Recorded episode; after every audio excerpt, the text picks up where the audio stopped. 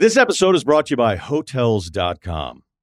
I was traveling internationally last year. I was in Mallorca. I didn't know the island well. I said, let me head to the north, head towards the water. Let me go on Hotels.com and see what they have available. Something preferably on the beach, maybe even a gym. Not only did I get those things, there was a kids' session with exercise, gymnastics in the water, pony rides, a train. It had everything, and I didn't even want any of those things. But at least I knew they were there just in case I changed my mind. And now finding the perfect hotel has never been easier thanks to the hotels.com app. Whether you're looking for a family friendly, right, all inclusive or a relaxing spa weekend, you can find exactly what you need and compare hotel prices, ratings, and amenities side by side. So start planning your next getaway and find your perfect somewhere in the hotels.com app. You could spend the weekend doing the same old whatever, or you could conquer the weekend in the all-new Hyundai Santa Fe. Visit HyundaiUSA.com for more details. Hyundai, there's joy in every journey.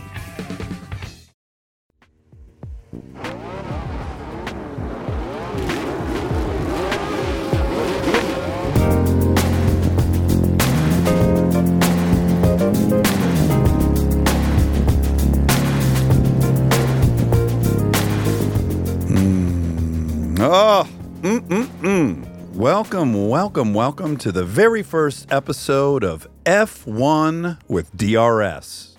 I'd like to welcome to the show Charlie Curtis, Perfect 10 Charlie, elegant, popular, sexy Matthew Collins, and of course, our in house automotive journalist, genius from England, Jethro Bovingdon. okay, so for the world, um, the charming English accent is Jethro Bovingdon and we knew each other from being hosts of uh, the never seen uh, two seasons of Top Gear America.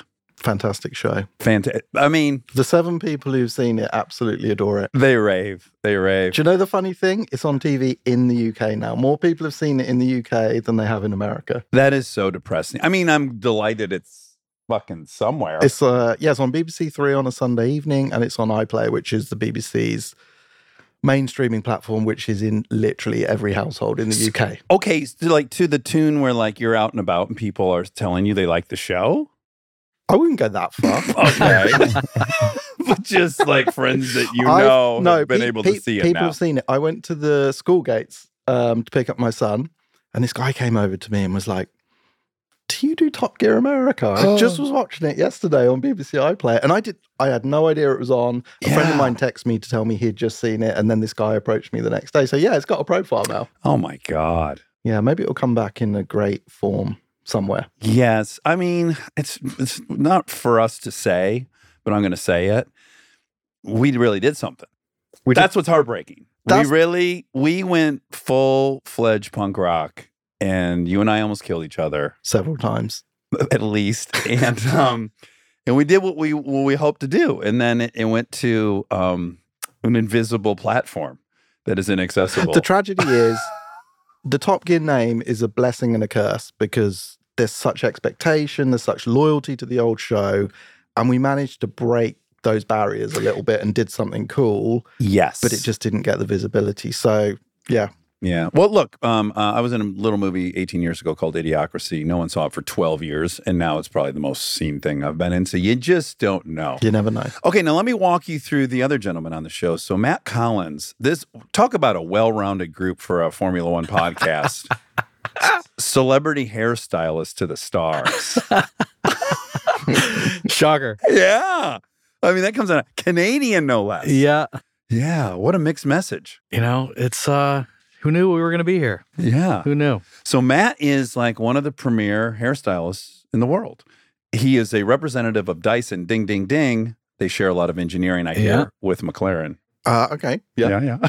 a, a lot of back and forth. You yeah. know, he invented a car that didn't work out, but uh, learned a lot, and now that technology is going into future development of Dyson products, which is pretty cool. Hair dryers, vacuums. Yeah, what else knows? is on the docket? Who knows what's going to be? What can we look forward I've, to? I've seen some things, and I ah. can't talk about it, but okay. it's pretty exciting what's down the road. Do you have a confidentiality? I agreement? have a big time confidentiality agreement. And what kind of penalty would you suffer if you were to come on here and go, "You're not going to believe this. They're getting into the self pleasure space." I think it's in the realm of if someone kind of broke the NDA of an Apple some new product coming out. I think I would be pretty much maybe living on the streets after that. Right, they If I just- really, but maybe they. Who knows? I don't Yeah. know.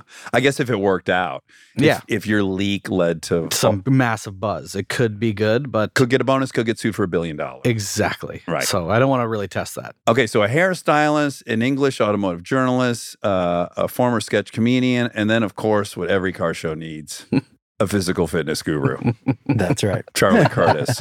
For anyone who listened to Race to 270, uh, the best show that uh, Armchair Umbrella ever put out. Did you remember that happening and me telling you the premise of that? I do. So best friend Aaron Weekley was was was basically um You would only know it in kilos. yeah yeah he was he was 315. wow Yeah. yep. yeah So that's like 150 kilos. yeah I something? remember it well So Charlie, who was at 230, Aaron, who was Yeah. at 315. oh right you were meeting in the middle so you, you were bulking up even more Yeah. and he was slimming down Yes. that's a great idea And for reference, I weighed in today at 207. Oh wow. did you get up to 270 Yeah. 270, maybe 271 or 271. Yeah. He And- looked thick, really thick. And what was really misleading about the contest is um at first Charlie just leapt ahead, right? Of course, he just like put on 20 pounds in a couple weeks. okay And and of course I'm rooting for Aaron because he's the underdog. Like well, the whole premise is to get him to shed a couple pounds. And then now Charlie's just sprinting ahead up to 250 or something. And Aaron and I both on the side were like, I don't know, man, this does not look good to you. Like for you, you lost seven pounds, you gained 20. it seemed impossible. But then this curious thing happened around 260 pounds. Is that about the Yep. spot? He just couldn't put on more weight It stalled big time. the body started protecting itself. It was like, this is too much weight too soon. We're not even going to process it. Like, if you had just dumped out an actual hamburger Yeah. unprocessed, it Yeah. wouldn't have shocked me. Nope. So then Charlie picked up the pace and he had alarms set throughout the night. He'd wake up in the middle of the night. And what would you eat? What was Peanut your, butter and jelly and a 1500 calorie uh, weight gainer shake. and then go back to sleep for a couple like hours. 3 a.m. So he was having like seven meals a day. And then the best, like the talk about a blessing, Aaron got COVID. And this is back when COVID was fucking bad. Yeah, right? yeah. Like, he was one of the first in. Yep. Nearly patient zero. First one we we knew. First person we knew. Ironically, what really happened was he the podcast started and it was kind of being uh, recorded real time. So Aaron started getting famous. And so Aaron's on Instagram and now people are DMing him. And a girl DMs him from Chicago who's in love with him. Is like, let me come spend the weekend with you. And he said, come along. and then this is the greatest actually, because it goes from a layup to she's just supposed to be there for two and a half days. You know, me, the the the flame's starting to wear thin by day two. Perfect. And he's like, no problem. Where she's going back to Chicago. Test before she gets on the plane. She has COVID. So now she has to sit at his house for I don't know, 10 Two weeks. this is oh one of the worst STIs Yeah. I've ever heard of Oh. yeah. and then they both can't go out. They're sick as hell and they're just stuck there. Yes, and they now no one's talking, and they're just sharing a space together for two weeks, And, and, they don't was- know each other. I mean, they've infected each other and now they're forced to live together I can't imagine a worse outcome for a one night stand than a one night stand that turns into 16 days. Mind you, she's probably the most lovely person in the world, just not, Sure. not the right context for a love affair. So he's stuck with her. He's dying. And then he can no longer do anything. He doesn't want to eat. He doesn't. He even stops work. He can't work out, yep. Yeah. And then by God, the fucking pounds started dropping. yeah I bet yes. And all of a sudden we're like, wait, last late late horse coming around the bend. And these motherfuckers, after 10 weeks of doing it and being really uh big difference in the in, in the progress, the day of the weigh-in for the 10th episode, they both hit their mark. wow Yeah. It felt scripted. Yeah, I was going to say this. This feels like an old school Top Gear script where they race somewhere and meet in the final twenty seconds. Yeah. Yes, it- and then the Stig somehow beats everyone on the lawn tractor, and then they just tell you like, "Oh, the Stig always has to win," and you're like, "Well, but that, but I won." Yeah. But we loved the Stig because the first time we ever saw him, he was crashing a car, which we were so happy about. We were told he was untouchable, he's a god, and then we see him scream into view drive past us and immediately crash. And me and Dax are like high fiving and hugging. And we wanted the American Top Gear Stig to be like the worst Stig there ever was, who fell over all the time, crashed every car. Yeah, know, it- but was- they wouldn't let us do it. No, that was our pitch. Wouldn't that have been great? As we get a bozo version of the like the American Stig, of course, is a bozo. Yeah. it'd have been great. You grew up in England, Jethro, so you've been a fan of F1 since you could watch TV, I, I presume. I have loved F1 and Dax. You don't, you might not know this, but I was once a driver for the Jordan Formula One team. What? What? What? What? What? Yeah, when I was um, 17 or 18, I stopped school for a year before I went to college and I became a van driver for Jordan F1.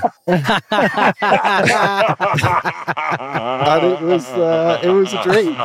It was fantastic. This is I'm not making this up, it's true. Van driver. you had me on the hook. I was like, The, I- uh, you're a good driver, but there's no fucking way you were some junior yeah, or I dri- alternate driver. Do you know what? It was cool because I went I was What gonna, team was it for? Jordan, which is now basically a team we'll probably end up talking a lot about Aston Martin because Oh, okay. it's, it, it, they've progressed and they've been bought and they've changed identity several times. But it was Jordan Grand Prix. I went to some agency. I didn't want to work in a factory for a year. I was like, I'd love to do some van driving. That sounds cool. they called me up. Do you want to go to Jordan? I was like, yeah. And I went around. And it, back then, it was still incredibly high tech, but it was a different world. So I would drive onto farms in the middle of nowhere, go to old like Nissan tin huts. I'd walk in, there'd be an autoclave in there, and they're making Formula One parts for Formula One cars. It was insane, like wishbones. Uh-huh. I used to drive at the time they had Mugen Honda engines.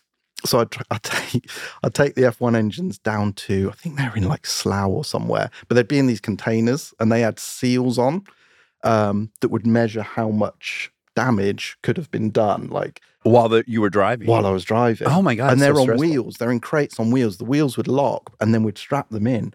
But I could never get the wheels to lock, so they'd be banging around in the back of the van. I know every time I went there, I was like, they're just going to be like glowing red. But then I never got caught doing it. Yeah, what do you think the price tag is on one of the power units? I It's going to be three, four hundred thousand dollars. it's got to be. I think the engine cap budget now is a, it is a different world with these hybrid things for the manufacturers is something like ninety five million per season. Oh, oh my god! Yeah. That's the budget of like six teams in NASCAR. Just the motor budget. It, yeah, it's insane. Uh, I, that's what I love about F1. It's stupid because it's so intensely.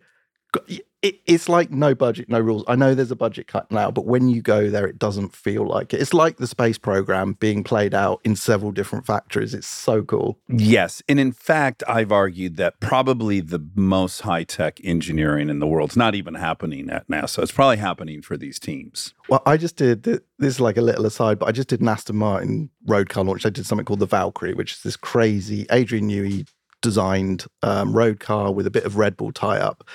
And the Aston Martin guys were saying they used to go to these meetings with with Red Bull, and they kept talking about things being over budget. And they were saying, well, why are they talking about budget? But for Red Bull, over budget is weight, nothing to do with money. Oh. They have mm. no uh. internal dialogue for what budget is effectively. Yep. When they talk budget, it's purely about weight. So the financials are completely off the table. Although there's a lot of talk about budget cut now, the day to day, the engineers, the creative people behind these cars have no constraints in that regard. Their job is just to maximize performance of any given part, period. Yeah, and I think the the real top level guys they worry about the money, but it's yeah. Adrian Newey was there when I was talking to him about a new car they're doing, and and Christian Horner was there, and he said, "Well, Adrian doesn't even know where the finance department is. He's he, like he, he Oh, wow. literally he's got no. It's the only room in the building he hasn't. He never visits. He doesn't know what it's about. Okay, so you you're a longtime fan. You know the history. You're, you're true. Now, what do you think of this wave of us three dipshits? So we, of course, fell in love with it by way of Drive to Survive. I had zero interest in Formula One prior to that.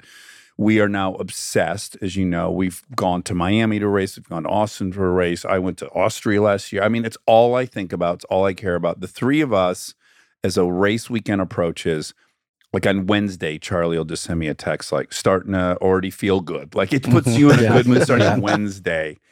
Yeah. And so, Charlie, like walk us through a, a race weekend for you. Well, I look at the schedule Wednesday, and Mhm. usually I see it's like late Thursday, I get practice one, like middle of the night, Mm. which is reassuring because I know I have all day Friday just sitting there being banked. So Yeah. I'll usually crank out practice one, maybe at the gym, get practice two, and then really get ramped up for for quali. And it's our lifestyle now. So Charlie and Matt will come over. We'll watch P3 downstairs in the garage while we lift weights and, and stare at each other's bodies and compliment one another and max out. And then we go down into the theater for quali. There's food. It's a whole thing. And then we rinse and repeat for Sunday. And we make the whole day Sunday about the race. Yeah. When it's gone, you feel the absence. The I mean, it's- Yes. Like directionless. Of like the weekend's approaching, and I'm like, eh, who cares? And do you? I love F1 for all the drama, all the tech, the soap opera of it, and the track action. It isn't like a traditional American motorsport in that there might only be three overtakes in a race. Mhm. Does that bother you? Do you do you you just enjoy the whole spectacle of it? that's what kept me away from it is when I would check Yeah. in with it on TV growing up. I'm like, ah, you fucking, I don't know. They start and then they stay in that oh, not nearly that exact same order. Who gives a fuck? But of course, I learned through Drive to Survive like how much is going on strategy wise, how much is happening uh, the pit stops, how, and then most importantly, like these guys that were on TV wearing helmets are now like individuals with personalities, and now I have favorites, and I hate people, and I love people. Mhm. Yeah, and yeah, yeah. Actual human beings. I think it's amazing that the main coverage still doesn't get that across. Like Drive to Survive does it so well. Mhm. I wish the main coverage would and would cover more than just the top two teams. You know, it, it feels like there's all these stories running through. Yeah, that's the big Um, thing in this show is just like that race for 10th is often more important and more of a a race than first, second, or third. And you won't you wouldn't see that until you watch the show. I saw this new thing that a lot of people are starting to bet on 10th place.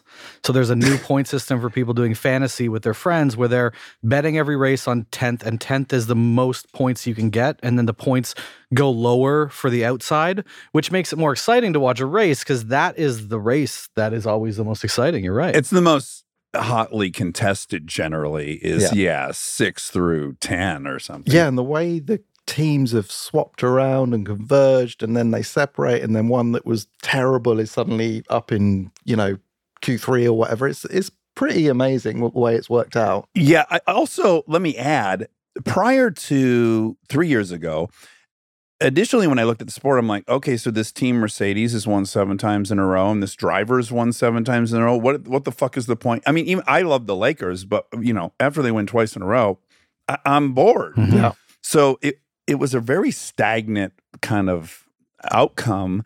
And then we entered perfectly at the, you know, the, the passing of the guard. And it's funny because this new love of mine was talked about a lot while we were filming. And you must have thought, hey, look this fucking poser. He's the guy who's got all these opinions. He learned about the sport last week. But then probably too might have been weird that like I hated the conventional, traditionally loved drivers. Yeah, but I, I get it because no, even the biggest Lewis Hamilton fan was probably getting pretty tired of Lewis Hamilton winning every race. I admire all these guys. Their talent and ability is huge. And I love, because I love driving like you, Yeah.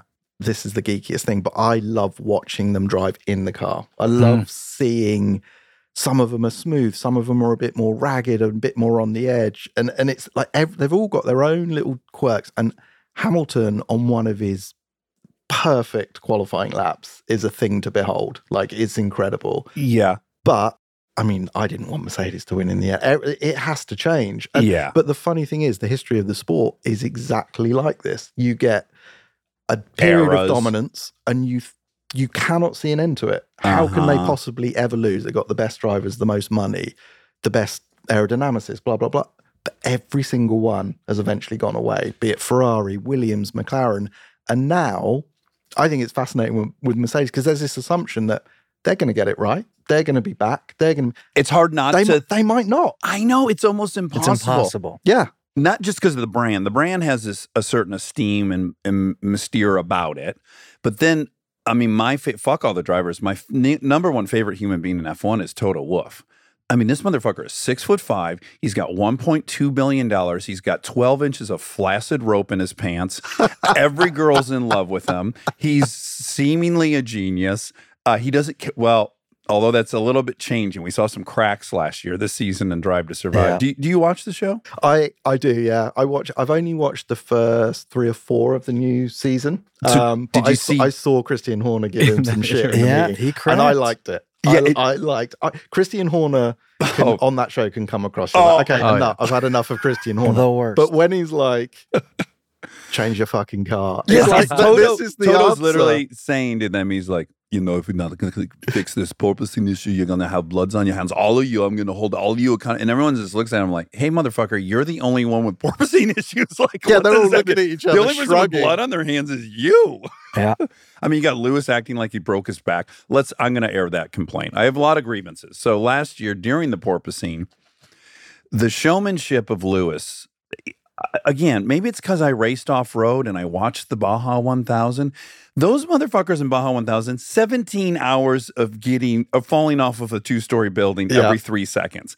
And here's Lewis bouncing around and he gets out of the car and he can't stand up. I'm like, come on, bro. I think it felt like a, a a collective effort to get the rules changed because they Mm. had made they'd, they'd messed up. Their car They was not up. good, and Mhm. the fact it's continued is a shocker to me. I can't believe it. I can't either. But they did swap this year. If you watch, like they did this great graphic during um, uh, practice two and three, where they were showing the Red Bull versus the Mercedes, and weirdly, the Mercedes was faster in a straight line every lap and slower in the corners, and then the Red Bull was faster in the corners, which is a flip of last year. Like it seems last year Mercedes went heavy downforce, it was slow in a straight line, too much porpoising, and then now they flipped it, and now somehow that's not working. I think Mercedes' problem, in theory, it generates more downforce than any other car. They can't control it, and Mm. it's and it's at the wrong times, or they they just can't manage that balance, which is why they were getting the porpoising. Yeah. But now I think they thought it was a magic bullet. Like if we get rid of the porpoising, we've got a great car. As it turns out, they've got rid of the bouncing, but their car's nowhere. Like current for Mercedes anyway, it's nowhere. Yeah. And Red Bull have just, and it's like this virtuous circle. Red Bull got the concept right. Now they refine it. Then they don't have to drive as hard, so their engines are more reliable. Then they don't have to, Mm. you know, once it's like this perfect thing. Like the more the the more competitive you are, the faster you are, the less effort you have to put in, which you don't make mistakes. You're thinking more clearly, all this stuff, and it makes it so hard to beat. Matt sent me a clip today. This this audio clip surfaced of the team begging Max to slow down. Did Yeah. you? Yeah. Right? And it's and apparently it, it's came out after that Max, I don't know if it was halfway through the wait race, turned down his engine. So he now they assume that he could probably get an extra second out of every lap.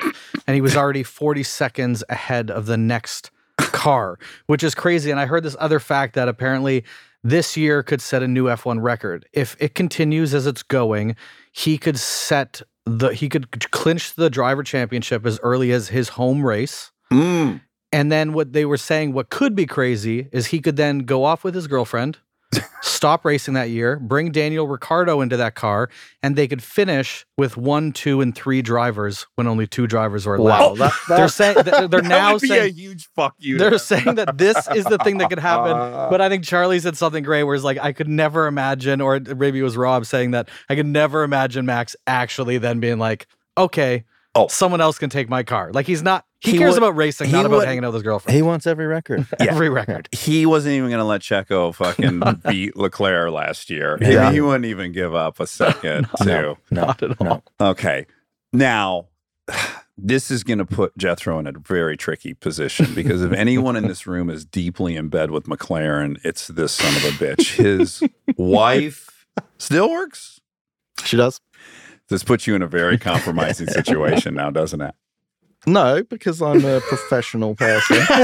You're Uh, an objective journalist. No, do you know what? I'm, if anything, more critical of where they're at. I, I, I've listened to quite. I, I love F1, so I listen to a lot of podcasts with a lot of journalists talking about them who are really deeply embedded in sport. Go to every race, interview the drivers, and they obviously have a huge amount of knowledge. But it's almost like sometimes they can't see the wood for the trees. They're so close to it, and they're like, "Yeah, McLaren are going to get there because they've already said." They know this concept's wrong and they started another concept four months ago, and we're going to see that in three months. And I'm thinking, forget about it. Is it, they've consistently brought out a car that is not competitive and they're only going backwards. And the tragedy is, I think Lando is right up there, right up there with the good guys. He drags results out of that cars that has no business getting. Mm-hmm. Okay, that's where you and I are gonna might be the only thing we agree about uh, uh, perfectly, which is I have been saying for three years. I mean, really, once Ricciardo got there, and there was this gap between Ricciardo. I don't believe Ricciardo just fell off a cliff as a driver. I think that it's quite possible Lando is maybe second fastest in the field. He might just have been driving that shitty car to 106% somehow, and that he actually is this crazy talented driver that is, um, you know, in the shackles of this 25 year contract. It- it- that's the problem. He, he- he- he's stuck in this contract now. Contracts in F1 don't really mean very much. So I think if someone comes for him, they'll they'll find a way. But he must be looking around, thinking, Yeah, "What am I? What am. I doing here? Like, what is happening?" Now, there's four teams that are clearly, be- I mean, just objectively better, uh, a bit below the top three. I mean, in Q1, so when they dr- drop out what the slowest seven drivers, he Mhm. got exactly the same time as the uh, Logan Sargeant in, in, Yep. in, in the Williams. This, this is the Williams that's been a backmarker for for several years now. He got exactly the same time. The only reason he got through is because he set the lap First, like right? 30 seconds before Yeah. or whatever. yeah. So they they are a long way off. And I know Lando will get that car in the points because that's what he does, but he should be he should be up there fighting with Max. But this uh, this fantasy Zak Brown had that somehow Piastri is going to be right behind him is I do not think is going to materialize, and I think that this weekend in Bahrain really showed. Um, now here's who I, I'm going to talk major shit on. There's my villain this year in Drive to Survive, and of course, own my personal. Of we all three of us here, other than you, Jethro, have hung with Ricciardo. We love him. I'm friends with him. That given, I have a bias he's he's the problem. I think he's the fucking problem. He's been so focused on these drivers that he seems to have been completely derelict in his job of developing the car.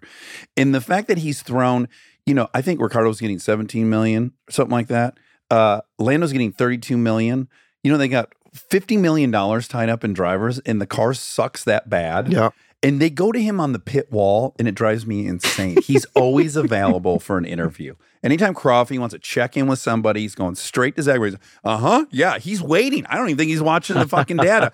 And then they go to him, and he's so prepared and so can't wait, so eager to be interviewed. And then his expert take on it, I don't know that he knows what's happening. the fact they keep repeating the same mistakes that's the scary thing if you're doing different things wrong at least you're trying past you've got an engineering vision Yeah. they keep bringing out a car that no one else can drive but lando that doesn't work i just don't get it It- it- it's, Yeah. it's like they've got you have to think how many hundreds of people are involved with these cars how much money the budget caps what 145 million bucks Yeah. Mhm. this year that doesn't include the driver salaries the travel, principals. or- marketing the top three yeah. salaries or engines. So they're spending. Oh, engines is not in there. No, so Oh, they're wow. spending huge, huge sums of money.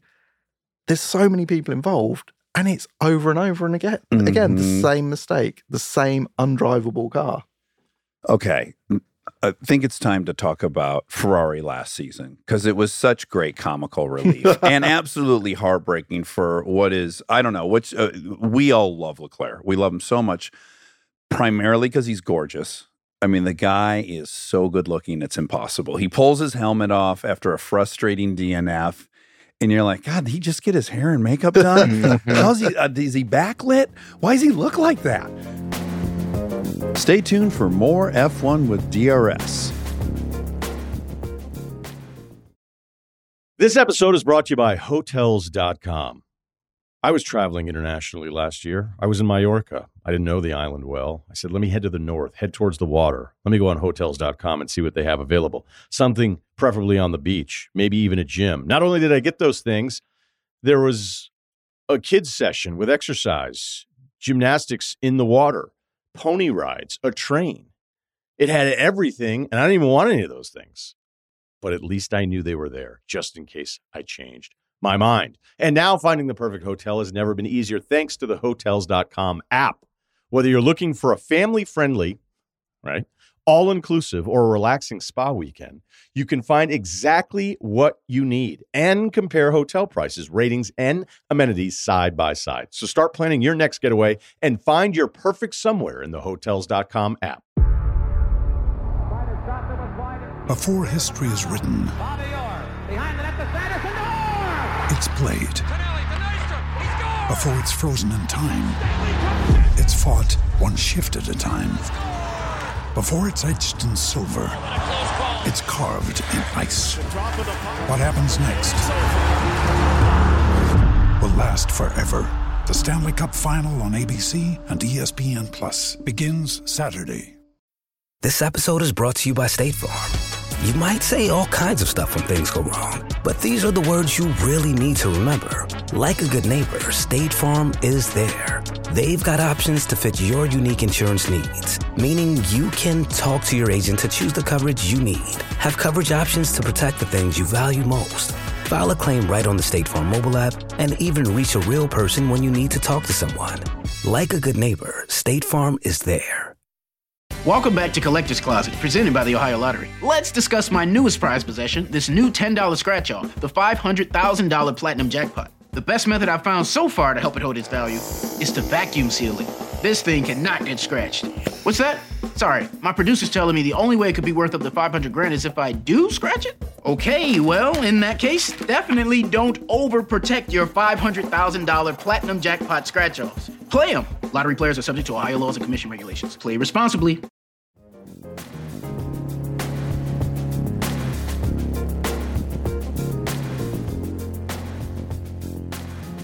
We have a theory. In fact, now's the time to talk about the sexual prowess of the drivers, and I want you to have an opinion on this. Um, let me just ask you, uh, Charlie, who do you think's the best lay in F one? It's got to be Sainz. We agree. Yeah. I was- Yeah. Do you yeah. think so? I went in the car with Sainz. Oh, right. No, Tell us about not that. tell in, us not in about a that. sexual way. Okay. Um, It w- you- you should have. but, but I, I was think it would've been aroused. great. I was aroused. Was it a Ferrari launch or something? yeah, I was out there doing a 296 GTS or GTB launch, the coupe. Um, and they said, Do you want to go out with Sainz in the car? I was like, Yeah. So I turned up at Fiorano, their private test track, which is always super cool anyway. Sainz, it was last year. I can't remember the round, but he'd, oh, it's the Italian Grand Prix, and he'd had a mare. He'd had a disastrous, and it, he was in that sequence where everything that could go wrong was going wrong for oh, him. Because at the Red Bull Ring, the previous race, his car had caught on fire. Yeah, and then I think he'd had he just spun on his own in Italy or something. Yeah, was yeah, yeah. untouched. It, yeah. it, it, it was a really bad time, and I was like, "This is not going to be fun. He's not going to be a happy chappy." Comes in in a helicopter, Oh, That's get- sexy. Gets out, and he's like, "You want to go for a ride?" Um, this sounds more sexual than I expected. Um, and I was like, "Yeah, let's do it. Let's get in." And got in the car. He does not even a warm up lap, and he's Uh-huh. on it, and his level. I've driven with a few of the really, really, really good guys. And when you're with someone good, like Dax and I think we're fucking amazing drivers. Yeah, yeah. So we're like, I could do that. Like, I, given a bit of practice, I get what they're doing. Okay, Yeah. he's breaking a bit later than me. Here he's doing this a bit different. But when you drive with the good guys, you just sort of sit back and go, no, I could be here for the rest of my life and not be able to do this. And that's what he was like. It, it the speed into the corner uh-huh. was just next level. It, like he's turning, and I'm thinking, well, if I do this, I am off. I'm 100%. The front of the car is going to push, push, right wide. through. Yeah. And he, the way they can turn the car in, catch whatever, sort of sort out whatever the problem Whatever is. voodoo immediate- exists. Yeah, yeah. immediately. And then bang, straight on the power. And I was like, the aggression and the speed. I was actually pretty blown away. And then But really quick, what's his demeanor like as he driving too? Is he super cash about it, or does he look super focused and he was pretty casual, but he's busy. He- he- he's busy in the car. He has. Have you ever seen his dad drive? Uh like two second clips of him? So yeah, he- so four wheel power slide over a, Uh, a- yeah. So his dad was like the Spanish bull. He was like a beast in the car. He beat. It was like he was fighting a bear when he was driving. He was just beating the crap out of the car. He was busy. You get out sweating. Carlos Jr. is not like that, but you can see that rally. There's a car masculinity control. to yeah, it. Yeah, Yeah. Um, it was amazing. And then you think, I think Sainz is great, but Leclerc is clearly Mm. got something again. And you think, well, I'm with this guy who's doing stuff that doesn't even seem like it should be possible. And every weekend he's going to a race, and there's another guy next to him in the same car, just every time, another tenth, another couple of tenths. And it must be, And doing it like silk too. yeah, yeah. And he's smooth. And you just think, psychologically, that's hardcore, isn't it? And you, you do you start to think for for teammates of Verstappen, Hamilton back in the day, etc. It's you're just getting beaten up every time you go to work. There's a dude next to you showing you that you're much worse than he is. Yep. Like it's depressing, Yes. but it was impressive. I, I really enjoyed it. Yeah. Well, we, it's pretty uh, consensus among us that he's definitely the best sleigh. Mhm. He, uh, if you sign up for a session with him, you're like, oh my god, what, the fuck- what's he doing now? Whoa, He's going to oh act a little bit like a bear, but it's a little bit more gentle than a bear. Be very attentive around the corners. But your legs are going to be behind your, Yeah. your ear, and you're like, oh my god, I didn't even know I was. Uh, and then we think, and this is curious because we think he's the most attractive. We think uh, Leclerc is the world's worst sleigh because he's so So gorgeous. good-looking. No he doesn't effort. need to and be he drives for Ferrari, and he it might He's be French. the first man in a, in the world in the history of the world who tries to come as fast as he can. Like I'm gonna just get in there, and I'm gonna come the second I can, and the girl's gonna be very appreciative that she She's has gonna very be excited grateful to come either back. way. Yeah, she'll be grateful either way. So let's not, He let's not drag it out. Monaco. Yeah, he's never had to put much effort. But, Yeah. on, Yeah. but on this last race, apparently his ex girlfriend threw a little shade his way on Instagram. No, I saw a little clip where she posted a picture. I, I don't know if they recently broke up or what the situation is, but she posted a picture on her story about the Red Bull car. Uh, And then the next picture was a picture of a horse and saying, Don't worry, I still support the red cars with the little horse. And then Oh, so some people are some people are saying what it is. I have no idea, Oh. but this shade was thrown by his ex-girlfriend. So the little horse the little horse. I- I- Again. we don't know what that means, but we can assume. probably is doesn't give a fuck. Doesn't dick care. small. If it were small, he's like, yeah, big deal. And wait, you think it's small? Yeah. Wait till you see how quick I'm out of here. He does have everything else in the world going for him. Handsome, French, a beautiful accent. yes. He drives the best car worth millions. Oh, like when I was younger and um, still had fun, um, and I like I shot way too soon. You the list of excuses I would give these people, like, oh my god, wow, that's crazy. I'm on this new medication, ibuprofen. I really told a girl one time in high school, I was like, oh my god, it's, it's weird medication. It was ibuprofen. Like I Yeah. might throw my back out, and I was on just 800 ibuprofens, and I tried to blame it on that. I don't know. I'm curious. Mac's uh, an enigma for me in the in the rack. I don't know what's happening there, but it's uh, got to be pretty standard every single time, the same. it's got to be the same. You're It's a right. routine. You're right. Mhm. My favorite. Okay, so you know, I'm all in on Max. You are. You Yeah. are a full It- fanboy. Yeah, you call me a fanboy. It annoys you, and I love him. And he's a dick. Let me own it. This guy is a fucking dick. But I don't think he's a dick in the way other people are dicks per se. I think he is so singularly focused on winning that literally nothing else matters. It it does nothing matter on a level that you've just not seen. I'm I'm, I'm envious of the lack of codependency.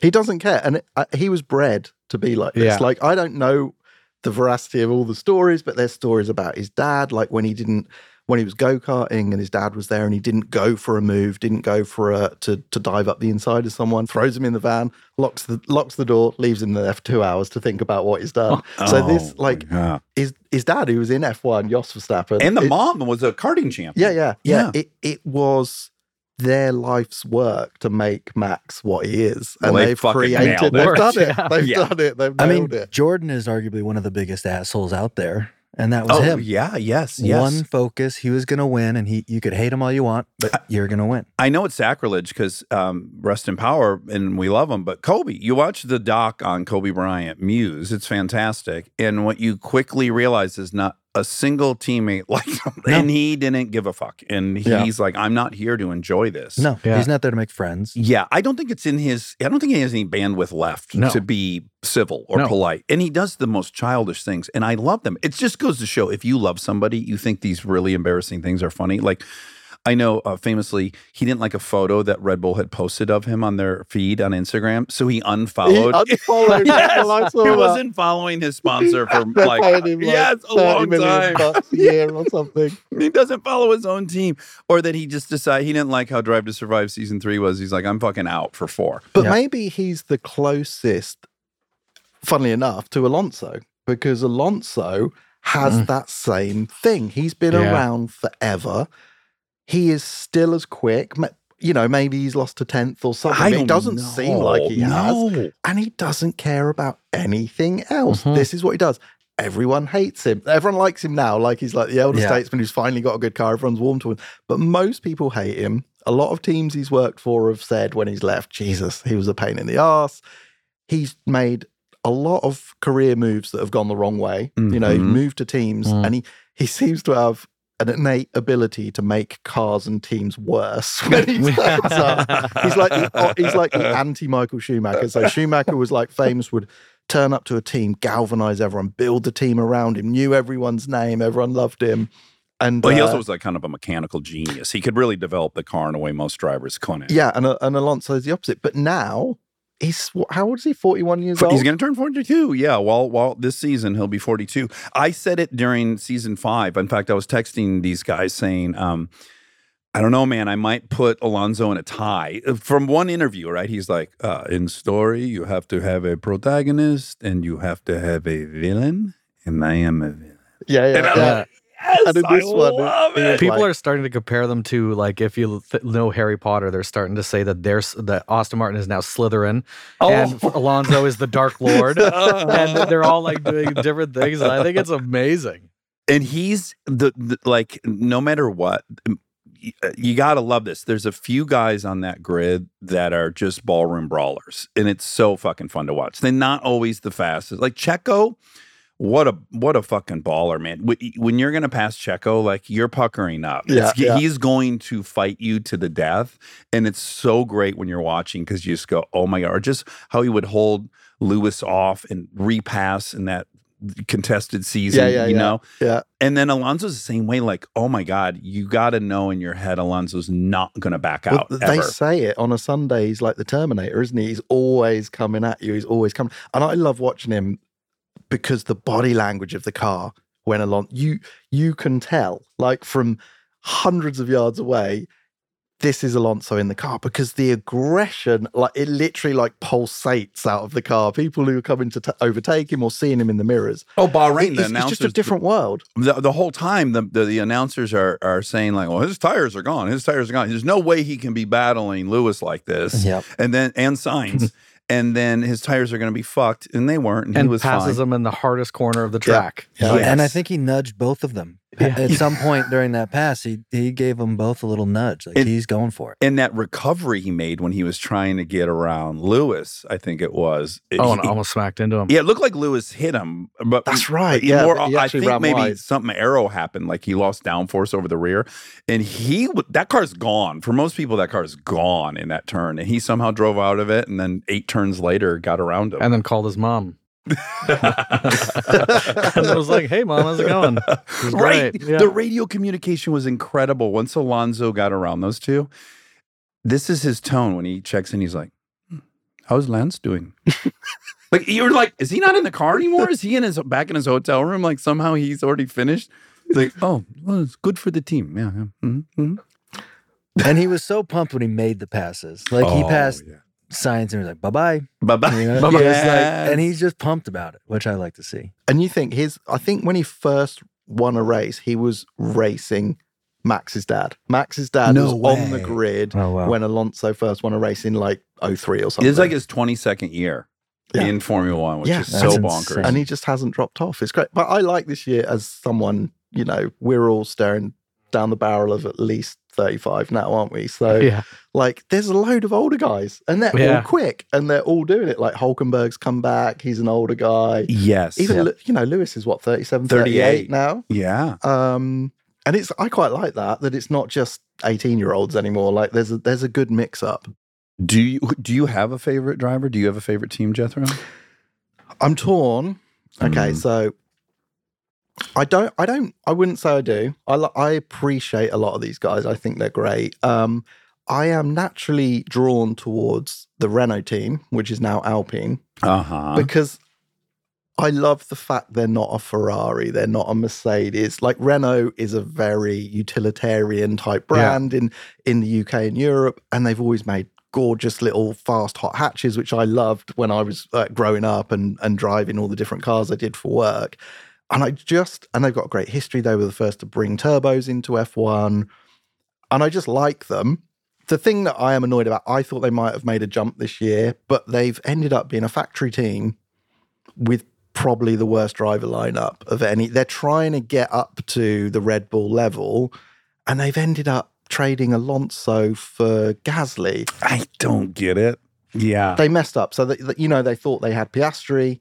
Well, Otmar famously fucked the whole thing up. Yeah, the yeah, yeah. three ways till Yeah. Sunday, right? Yeah, He so- had Piastri. He wouldn't give Alonso a contract, which pissed off Alonso. So he went straight off to Aston Martin. Then, when he announced that and he hadn't told Alpine, then they were like, "Well, that's cool. We'll we'll announce Piastri because he's the hot hot shot." He's already pissed off with them because he thought they were going to farm him out to Williams for a year. Uh-huh. Um, so he's like, "No, I'm not going there, and I'm going to McLaren," which might may or may not have been a good idea, but it basically left them in a hole. Yeah. And we just, we got to be a little bit honest. When you think in your mind of um, countries and their automotive history, and you're just kind of ranking them, right? We have some obvious things we'd say, like, well, the Americans, we kind of nailed it with Ford. We got a real good history. Germany, high watermark of engineering. Japan, you're not going to get a more durable machine ever. Yeah. Everyone's straked out their, their claim. And then France, you're like, I don't know, was, uh, would they have the Citroen? What was the thing that had uh, air ride suspension Yeah, that never I, worked? I got one. you Yeah. have one. I got one. And does the air ride suspension work? It works. It how leak- for how it long? leaks a lot. It leaks. It leaks Okay. a lot. So you're already kind of starting. I mean, we're if we're gonna we're gonna we're gonna put a, a hierarchy of rich history, automotive history. but they have a great F1 history. They brought in the turbos and they were fantastic. The the V10 era, they had the most successful engine, Renault. Okay. So I get what you're saying. To be honest, And they have it- two French drivers. yeah, but they're not good. They're not. They're good. They're I mean, all in. They're all great drivers, but Yeah. they're not. They're not going to propel them. Not a, a. They're not probably quick enough to propel them to that very point. But also, do they have that Lewis Hamilton, Verstappen, Alonso ability to go in and tear a strip off the engineers and tell them this car's a shit Yeah. box, do this, do this, you know, make that difference. And Also, there's just no do. question mark with either of those guys. We've seen them drive now long enough at different teams, and we just know what they can do. And Yeah. that's there's no like real surprise left in those two. I don't think. Although I fell in love with Pierre Gasly in season five because he's so kind to Yuki, which can't Oh, really? be easy. Mhm. Yeah, he's traveling around with this 18 year old kid who farts every two seconds. He won't train.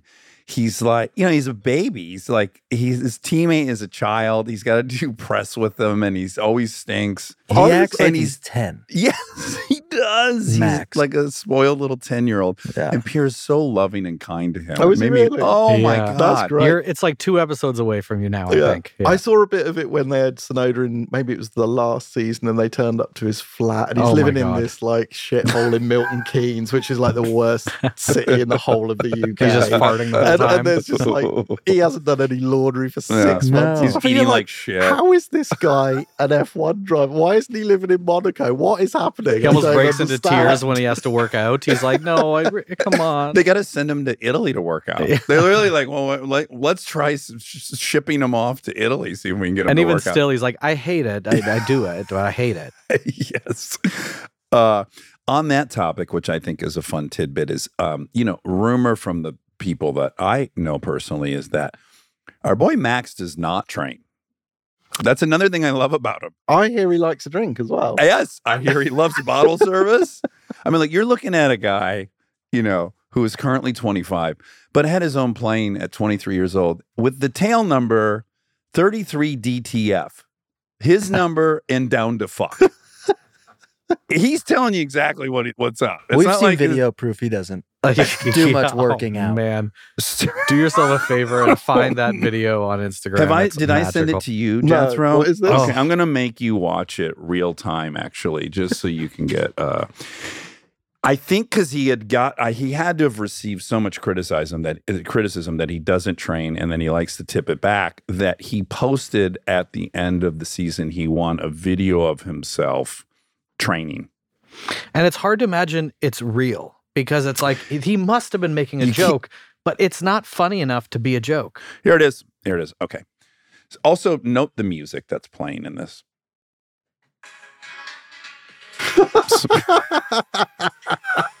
this is a piss take. It's on his This is- own this is a Instagram top, account. Top level athlete. Here. He's doing kettlebells in they're two pounds. Oh, He my- does like a couple sit ups and looks gassed. Oh, this is genius. And I also think what's in the video was it. Like he started it and ended his workout for the video. Are you sure this isn't like a, a lookalike? No, No, that seems that's like, on it his seems account. like a He- lookalike. he That's his posted account. it. If you dig deep enough on his Instagram, Jethro, he was proud of this. Yeah. So yes, he's doing an overhead military press one handed, and he has um, a five pound dumbbell. Then he's doing a kettlebell. What do you call that exercise? We don't Charlie. know. We don't Sit- sitting up straight. And this little Four reps of sitting up straight. what is the what is the chicken wing? Four reps thing? of the that chicken. uh, who knows? okay, so Bahrain boring race. Let's just we'll say it's a boring. It was a boring race for the most part. At the top. Yes. Oh, good time for a public service announcement. I do want to repeat this from our failed episode. Um, if you like Formula One and you have friends who also watch Formula One, there is only a single text that is permitted to be sent on race day. And Even the te- qualifying. a- anything. Anything. Yeah. Literally, the text can only read, "Have you watched the race?" Yeah. Question mark. Agreed. No exclamation points, no fucking dot dot dot, nothing other than have you watched the race or have you watched quali? I can't tell you. It happened to me on Sunday. I wake up, I'm not even opening them, but I just see one that's like, What lap did you fall asleep in? Which tells you everything. If you know the sport, you go, okay, Max obviously got out in front and Disappeared. Disappear, checked out, and there's nothing to see here. And it just deflated my enthusiasm for the race by 40% right mm-hmm. away. So, you know, t- that's the only text that's allowed to be sent. Yeah. Yeah, I was saying I unf- I had to mute my brother-in-law. He's a big F1 fan, has been for years, and he posts it. He wakes up 6 a.m. whenever he has to, watches the race, and immediately posts the results on his Instagram. Starts blasting. So I told him, I said, listen, if anything happens cool in your life, I won't see it. I love you, but I'm not going to see it till the race season is over. if it's really cool, send it to me privately, but I can't ever look at your story again. You're out. You're Yeah, blocked. You're blocked for a, a period of time. Okay, with that said, um, the race was kind of boring, but I think there were some things that are interesting. Number one, last year, with the amount of bidding and controversy, or controversy, as you would say, Jethro, that was surrounding the two of the uh, rookies. You, I was prepared to see them do impossible things uh, in practice, in quali, and in the race. The last person I thought who was going to perform the best was going to be Sargeant, the American. Yeah. That I- was. i'm like, well, this Piastri guy who's fucking turned F1 upside down. He's clearly going to fucking blow everyone away. Not the case. Also, Nyck de Vries, who so impressive last season, getting in the Williams and finishing eighth. I'm like, well, this motherfucker is going to fly when he gets in a car.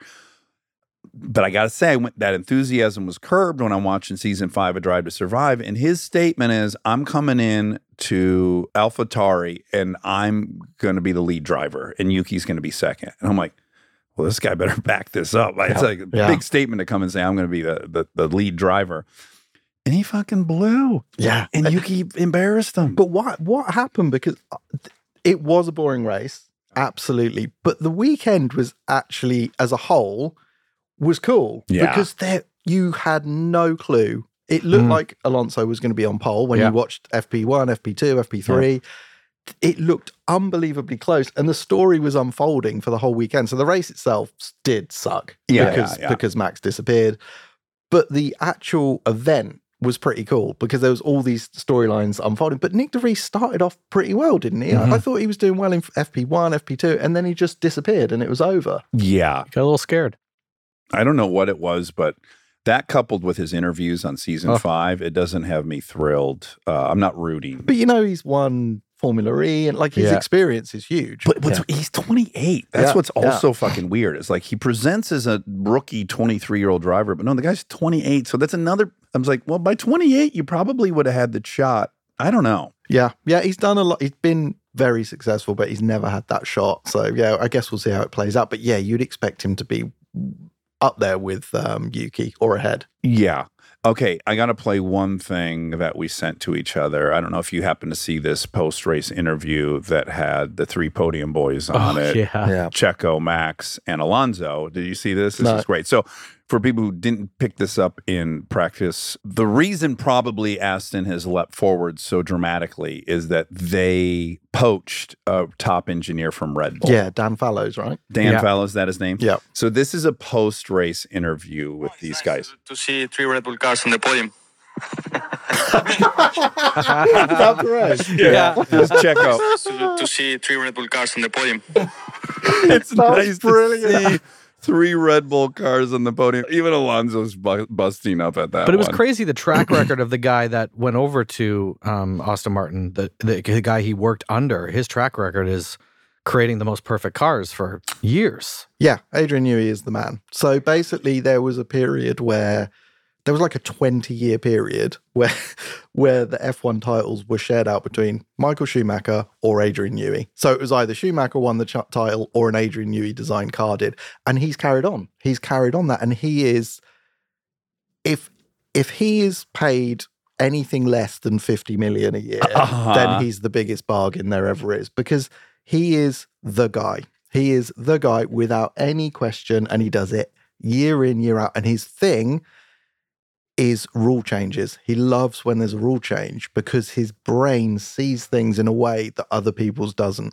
So he is he has a team of really good people underneath him, but he comes up with the initial concept. He still uses a drawing board. Yes. Does his fee go under the salary cap as well? No, top, it's separate. top three employees are not included in the salary cap. But is it is it feasible that this, you know, early Aston Martin success is all from this one engineer? Like, This is he Dan- able to bring So enough? Dan Fallows worked underneath Adrian yeah, Newey. but was he able to bring enough in that one year to to bump them up? Well, think much? of the bones of the car. The bones of that. This is the ir- irony of Mercedes fucking up so bad.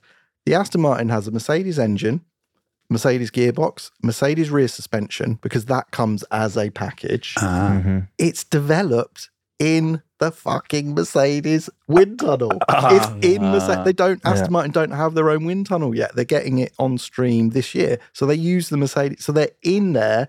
They've got the same engine as the Merc, and Mercedes is the factory team, and they're getting they're getting their asses So handed to them by a, by a customer team, basically. Yeah.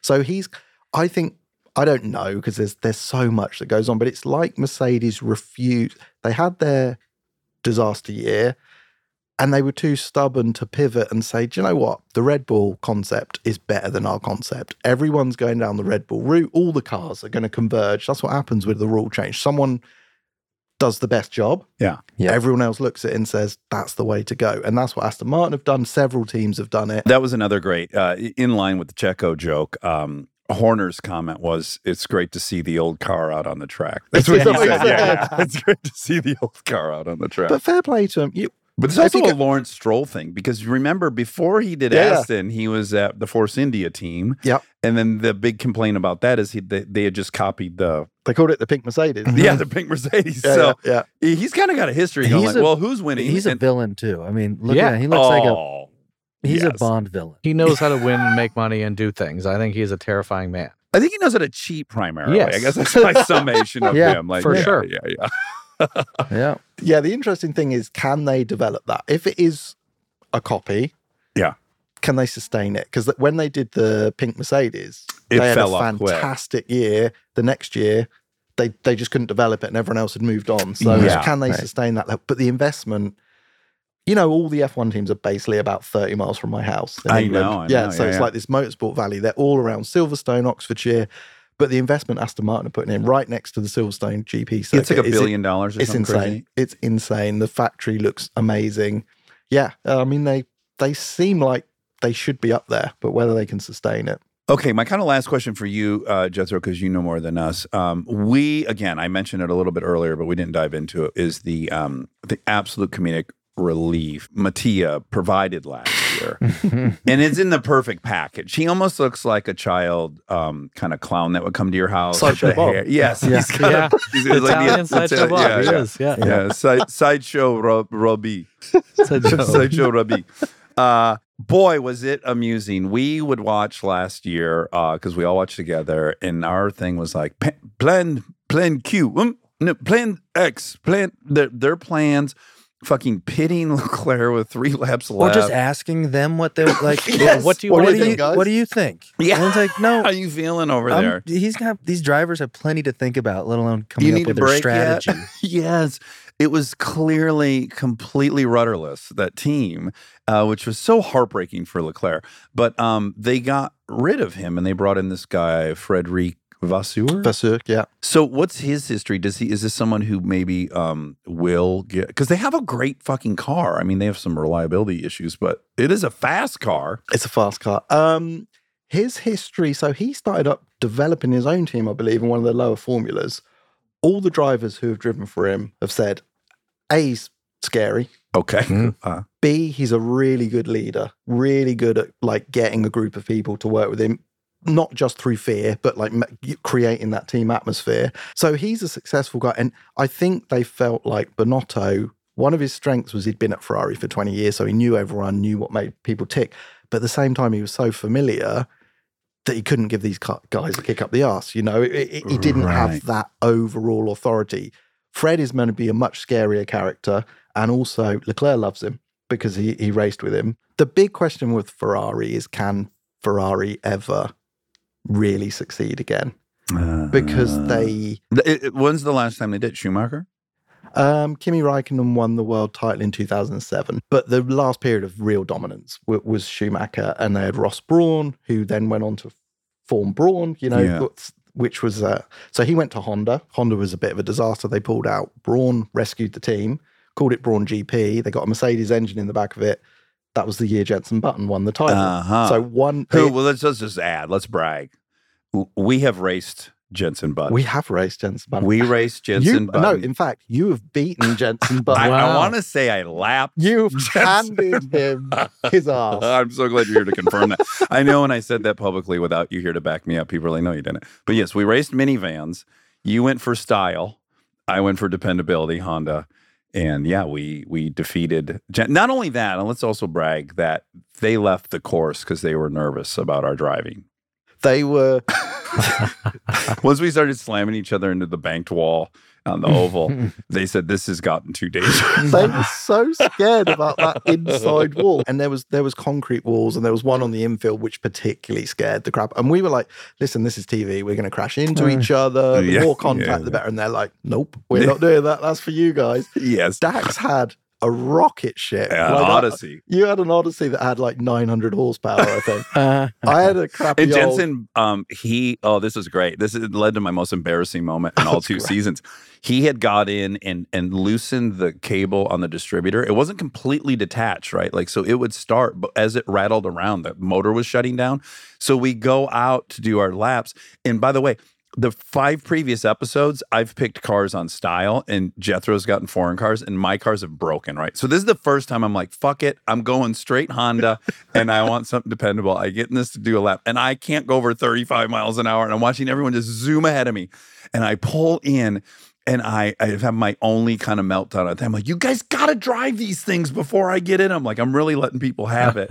And I just glance over, and Jensen is laughing uncontrollably. And I think, oh, something I've been, I'm being fucked with right now. And then he walked over and he just plugged the thing back in ah. perfectly, and then it resumed. Yeah, it toward, worked. he was so full excited to punk you. it was a great day. Yes, yes. But yeah, they were not keen on the crashing. And then yeah, we we just Just went all the way. we, we just Yeah, yeah. you were scraping along the outside Oh of the yeah, wall. just let go of the wheel. Just get it up on that wall and put put put it to the floor and let go of the wheel, and it'll all take care of itself. Yeah, but I guess what I was saying. So Ferrari had this core of really, really good people. Um, Brawn went on to do Brawn GP. They won the title. Then that became Mercedes. So he, ca- Mm. he what a genius, Ross Mm. Brawn. He's at Honda. They pull out. He buys the team for like a pound, a dollar, or Uh-huh. something. Turns it into Brawn GP. They win the title from nowhere. He then sells that team to Mercedes for how much money? Who knows? Stays on at Mercedes for a bit. Then he becomes the head of um, Formula One for a while, doesn't he? He's just retired now. Okay, well, let's end on this. Do you want to? Let's, um, Matt, hit us with a conspiracy theory. It's the Bahrain curse.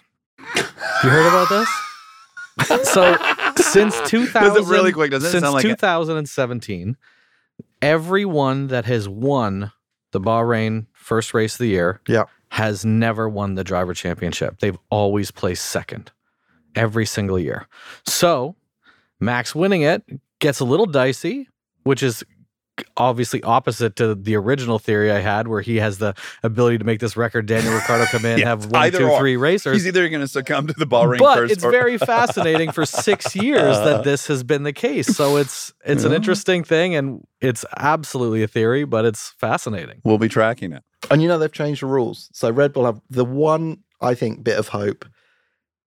They've changed the wind tunnel rules this year. So the more successful you are, the Yeah, less, less wind time. tunnel you Well, get. and their penalty for and the they have a penalty. yeah, which That catering budget really so bit, that- it- bit him in the ass. Yeah, yeah. so that's the only thing that I think can potentially start to slow Red Bull down. But I think Yeah. they're going to be so far ahead that th- and it's they'll game just, over. They'll Yeah. cheat their way around that. My whole point is like, and tell me, uh, maybe I'm delusional. How, how the fuck is the wind tunnel time known? A, they have multiple chassis of the car sitting around. Uh, they're out of town. Like, who- is the, is the FIA is the FIA positioned somebody at their wind employee. tunnel to make sure it's never turned on? How is that even I, monitored? I don't know how it's policed. There's no way.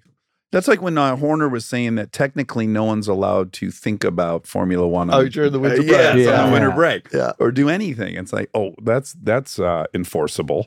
Well, I, I, my hope is Red Red Bull are going to win. I think it's pretty obvious, but the hope is that Bahrain was just particularly good for their car. Maybe South, like the Jeddah track's actually really cool, isn't it? So maybe that will close things up. Ferrari look to be Ferrari and Aston looked to be the only two in with a shot. Well, nothing could be more exciting than if Alonso and Max start having the battle because there's so much respect there too. If you remember last year, Alonso's the one who came out and made all these headlines by saying that Max's championships are better than Lewis's Yeah. championships, which of course is a Max. Well, it's basically like them racing themselves. That's the thing. It's, Yes. it's pre- They're neither of- teammates almost. Yeah, yeah. Ne- neither of them have ever raced anyone quite like themselves, and now they might. They're like Yeah. mirror image of each other. N- neither is lifting. Ever. No, Yeah. it will be amazing.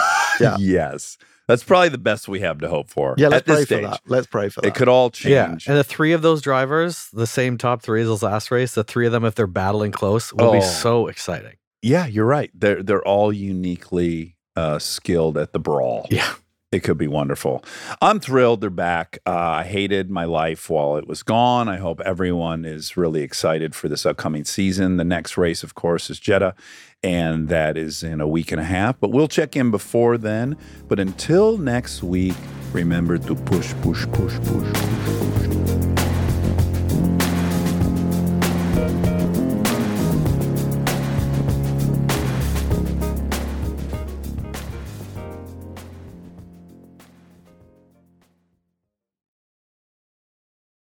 This episode is brought to you by Hotels.com. When I went on my last holiday to Cape Town, it was amazing. My friends were there, the weather was phenomenal, and most importantly, the food was fantastic. But one thing I struggled with was finding the right places to stay. You know, all I want is a great bed, a fantastic shower, and breakfast that doesn't end at 8 a.m. I'm on holiday, I'm still sleeping. I also like ease, and the Hotels.com app easily helps me to find a perfect hotel for every trip. Whether you're looking for a family friendly getaway or a relaxing spa weekend, on the Hotels.com app, you can compare up to five hotels side by side. Now, why would you want to do that? So you can see prices, amenities, and star ratings. And best of all, you don't have to switch back and forth between options. See? Ease. So start planning your next getaway and find your perfect somewhere in the Hotels.com app today.